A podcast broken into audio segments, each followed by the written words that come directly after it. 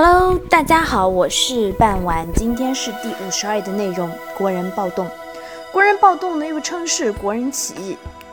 道路一幕，是公元前八四一年发生在西周首都镐京的，它是以平民为主体的一场暴动。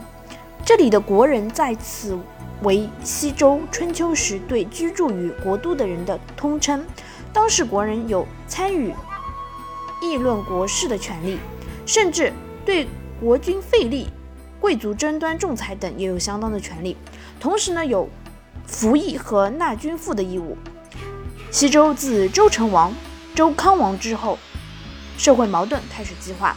到周昭王、周穆王时期，由于贵族内部的分化现象越来越严重，许多失势的贵族和贫困的士阶级，社会地位不断下降，也在城中与一般平民杂处。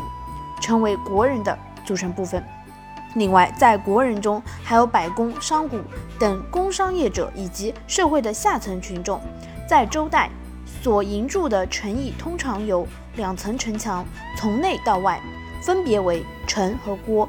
城内人称国人，城外的人称野人或者是鄙人。公元前八四一年，因不满周厉王的暴政，镐京的国人集结起来，手持棍棒、农具围攻王宫。要杀周厉王，周厉王下令调兵遣将。臣下回答说：“我们周朝寓兵于国人，国人就是兵，兵就是国人，国人都暴动了，还能调集谁呢？”周厉王带领亲信逃离镐京，沿渭水河沿岸，一直逃到了在今天的山西省临汾市霍州市，并于公元前八二四年病死于该地。国人进攻王宫，没有找到周厉王，便转而寻找太子姬晋。昭穆公将姬晋藏了起来，国人围住了昭穆公的家，要昭穆公交出太子。昭穆公乃以其子代王太子。竹书纪年记载，国人召昭穆公之子杀之。在大臣周定公、昭穆公的劝解之下，国人平息了一些怨恨，纷纷离去。此时，宗周无主。周公和昭公根据贵族们的推举，暂时代理了政事，重要政务呢由六卿合议。这种政体称为是共和，史称周昭共和或者是共和行政。